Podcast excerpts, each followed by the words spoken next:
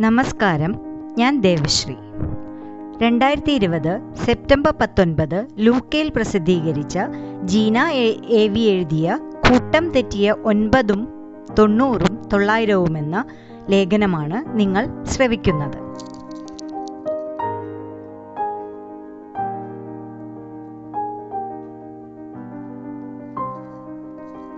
മലയാളത്തിൽ സംഖ്യകൾ എണ്ണുമ്പോൾ നിങ്ങൾ ശ്രദ്ധിച്ചിട്ടുണ്ടോ? ശ്രേണിയിൽ നിന്നും മാറി നിൽക്കുന്ന ചില ഒറ്റപ്പെട്ട സംഖ്യകൾ.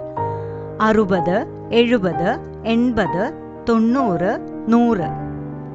അറുന്നൂറ് എഴുന്നൂറ് എണ്ണൂറ് തൊണ്ണൂറല്ല തൊള്ളായിരം ആയിരം. ഇതെന്താ ഇങ്ങനെ? ഒരുപാട് പേർക്കും തോന്നിയിട്ടുണ്ടാവാം ഈ സംശയം. ഇതിന്റെ പുറകിലെ കഥയിലേക്കാണ് ഇന്ന് നമ്മൾ പോകുന്നത്. കഥയിലേക്ക് പോകും മുൻപ് കുറച്ച് കാര്യങ്ങൾ കൂടെ വേണം. അക്ക സമ്പ്രദായങ്ങൾ ഇന്ന് ലോകമെമ്പാടും മനുഷ്യർ എണ്ണാൻ ഉപയോഗിക്കുന്നത് ദശക എണ്ണൽ അക്ക സമ്പ്രദായമാണ് അതായത് പത്ത് വ്യത്യസ്ത ചിഹ്നങ്ങളാണ് അക്കങ്ങൾ എഴുതുവാൻ ഉപയോഗിക്കുന്നത്. പൂജ്യം ഒന്ന് രണ്ട് എന്നിങ്ങനെ ഒൻപത് വരെ. അത് കഴിഞ്ഞ് അതേ ചിഹ്നങ്ങൾ ആവർത്തിച്ച് പുതിയ രീതിയിൽ ഉപയോഗിക്കുന്നു. പത്ത് പതിനൊന്ന് എന്നിങ്ങനെ പത്തൊൻപത്. പിന്നെ ഇരുപത് ഇരുപത്തൊന്ന് തൊട്ട് ഇരുപത്തി ഒൻപത്. അങ്ങനെ അങ്ങനെ. ഇതിനെ നമുക്ക് ബേസ് പത്ത് അക്ക സമ്പ്രദായം എന്ന് വിളിക്കാം. കമ്പ്യൂട്ടറുകളുടെ ഉള്ളിലെ ഹാർഡ്വെയറുകൾ ഉപയോഗിക്കുന്നത് ബേസ് രണ്ട് അക്ക സമ്പ്രദായമാണ്. പൂജ്യം ഒന്ന് എന്നീ രണ്ട് വ്യത്യസ്ത ചിഹ്നങ്ങളുണ്ട് അതിന്. പൂജ്യം ഒന്ന് കഴിഞ്ഞ് പത്ത് പതിനൊന്ന് നൂറ് എന്നിങ്ങനെയായിരിക്കും അതിൽ അക്കങ്ങൾ എഴുതുന്നത്. ഇതുപോലെ ഇനിയുമുണ്ട് അക്ക സമ്പ്രദായങ്ങൾ ഉദാഹരണത്തിന് ബേസ് എട്ട് ബേസ് പതിനാറ്. താഴെ കൊടുത്ത പട്ടികയിൽ ബേസ് പത്ത് ബേസ് എട്ട് ബേസ് രണ്ട് അക്ക സമ്പ്രദായങ്ങളിൽ എങ്ങനെ സംഖ്യകൾ എഴുതാമെന്ന് കൊടുത്തിരിക്കുന്നു.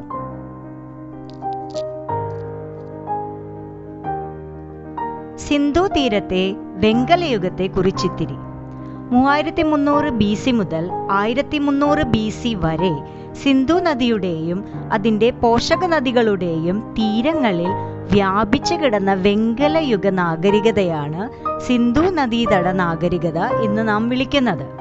ഈസ്റ്റ് ഇന്ത്യ കമ്പനിയുടെ സൈനിക വിഭാഗം പുറത്താക്കിയ ചാൾസ് മെയ്സൺ നടത്തിയ പഞ്ചാബ് നാട്ടുരാജ്യങ്ങളുടെ ഉള്ള യാത്രയാണ് ഈ നാഗരികതയുടെ ഉത്ഖനനത്തിന്റെ എക്സ്കവേഷന്റെ തുടക്കം.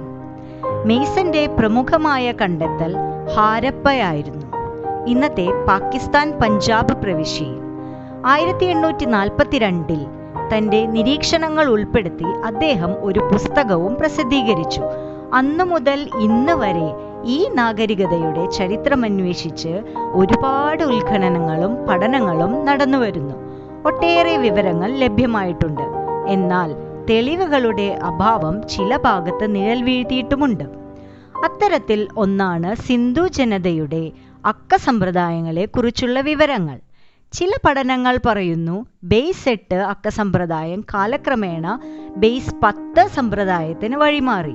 മറ്റു ചിലവ പറയുന്നു രണ്ടും ഒരുമിച്ച് നിലനിന്നിരുന്നുവെന്ന്. ചിലർ ഈ രണ്ട് വിശകലനങ്ങളെയും അംഗീകരിക്കുന്നില്ല. മറിച്ച് ശതാംശ സമ്പ്രദായം സെന്റിസിമൽ സിസ്റ്റം ആയിരിക്കണം നിലനിന്നതെന്ന് ആണ് അവരുടെ അഭിപ്രായം. കൂടുതൽ തെളിവുകൾ കൂടുതൽ കൃത്യമായ അറിവിലേക്ക് നയിക്കും. ഇന്നിവിടെ മലയാളം ഉൾപ്പെടുന്ന ചില ദക്ഷിണേന്ത്യൻ ഭാഷകളിലെ എണ്ണൽ സമ്പ്രദായത്തിലെ അത്തരം കൗതുകങ്ങളിലൂടെ നമ്മുടെ പ്രഹേളികയെ അടുത്തറിയാം. ദ്രാവിഡ ഭാഷകൾ. ലോകത്തിലെ എണ്ണമറ്റ ഭാഷ ഭാഷകളെ ചില പൊതു പ്രത്യേകതകളുടെ അടിസ്ഥാനത്തിൽ ഓരോ ഭാഷാ കുടുംബങ്ങളായി തരംതിരിച്ചിരിക്കുന്നു. അത്തരം വർഗീകരണത്തിലെ ഒരു ഭാഷാ കുടുംബം ആണ് ദക്ഷിണേന്ത്യ കേന്ദ്രീകൃതമായി കണ്ടുവരുന്ന മലയാളം തമിഴ് കന്നഡ തെലുങ്ക് തുളു കൊണ്ട തുടങ്ങിയവ ഉൾപ്പെടുന്ന ദ്രാവിഡ ഭാഷാ കുടുംബം. ഒറ്റപ്പെട്ട രീതിയിൽ ഇന്ത്യയുടെ മറ്റ് ഭാഗങ്ങളിലും അഫ്ഗാനിസ്ഥാൻ ബ്രഹൂയി എന്നാണ് അതിന്റെ മറ്റൊരു പേര്. പാകിസ്ഥാൻ തുടങ്ങിയ രാജ്യങ്ങളിലും ഉണ്ട് ചില ദ്രാവിഡ ഭാഷാ സമൂഹങ്ങൾ.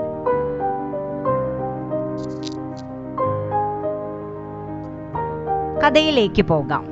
മുകളിൽ പറഞ്ഞ കൂട്ടം തെറ്റിയ തൊണ്ണൂറും തൊള്ളായിരവും മലയാളത്തിന്റെ മാത്രം പ്രത്യേകതയല്ല താഴെ കൊടുത്ത പട്ടിക നോക്കുക. നീല നിറം കൊണ്ട് അടയാളപ്പെടുത്തിയവ സംഖ്യകൾക്കുമുണ്ട് ഈ പ്ര- പ്രത്യേകത.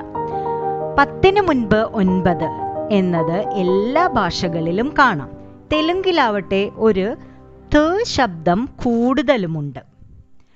ബി സി ആയിരത്തി അഞ്ഞൂറുകളിലെ വേദകാലഘട്ടം മുതൽ ഇൻഡോ ഇറാനിയൻ ഭാഷാശാഖയിൽ വരുന്ന സംസ്കൃതവും ഇന്ത്യൻ ഉപഭൂഖണ്ഡത്തിൽ ഇടം പിടിച്ചു.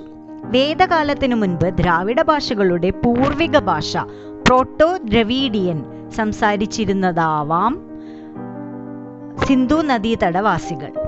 എന്നാണ് തെളിവുകൾ പ്രമുഖമായും ചൂണ്ടുന്നത്. പൂർവിക ദ്രാവിഡ ഭാഷയിൽ ഒന്നു മുതൽ പത്ത് വരെയുള്ള സംഖ്യകൾ. അവയുടെ ഉൽപ ഉൽപ്പത്തി പദത്തിന്റെ ബേസ് വേർഡ് അഥവാ അനുബന്ധ പദത്തിന്റെ അർത്ഥങ്ങൾ എന്നിവ താഴെയുള്ള പട്ടികയിൽ കൊടുത്തിരിക്കുന്നു. പ്രധാനമായും ആൻഡ്രോനോവ് കോഡ്വെൽ എന്നിവരുടെ പഠനം അടി അടിസ്ഥാനമാക്കിയിട്ടുള്ളതാണ് ഈ പട്ടിക. ഇതിലെ ഒൻപതിനെ സൂചിപ്പിക്കുന്ന പൂർവിക ദ്രാവിഡ പദം നോക്കുക. തൊൽ അഥവാ തൊൾ. എന്നാൽ പഴയത് അല്ലെങ്കിൽ പ്രാചീനം എന്നർത്ഥം. തൊൽ അഥവാ തൊൽ പ്ലസ് പക് ത് അതായത് പഴയ പത്ത്. പരിണമിച്ച് ഒൻപത് അല്ലെങ്കിൽ ഒമ്പത് മലയാളത്തിലും തമിഴിലും. ഒമ്പത്തു കന്നഡ തൊമിതി തെലുങ്ക് എന്നിവയായി.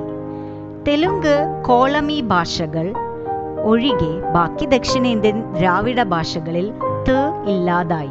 അതേസമയം ഉത്തര ഇന്ത്യൻ ഉപഭൂഖണ്ഡ പ്രദേശത്തെ ദ്രാവിഡ ഭാഷകളിൽ ഇൻഡോ ഇറാനിയൻ ഭാഷകളായ സംസ്കൃതം ഹിന്ദുസ്ഥാനി എന്നിവയുടെ സ്വാധീനം കാണാം. ഉദാഹരണം നയിമിയെ കുറുഖ് നോഹ് ബ്രഹുയി അതുപോലെ തൊണ്ണൂറ് പഴയ നൂറ് തൊൽ പ്ലസ് നൂറ് തൊണ്ണൂറ് തൊള്ളായിരം പഴയ ആയിരം. തൊൽ പ്ലസ് ആയിരം തൊള്ളായിരം. ചുരുക്കി പറഞ്ഞാൽ ശ്രേണിയിൽ നിന്നും മാറി നിന്ന സംഖ്യകൾ സിന്ധു നാഗരികത കാലത്ത് നിലനിന്നിരുന്ന ബേസ് എട്ട് സമ്പ്രദായത്തിന്റെ ശേഷിപ്പാണ്.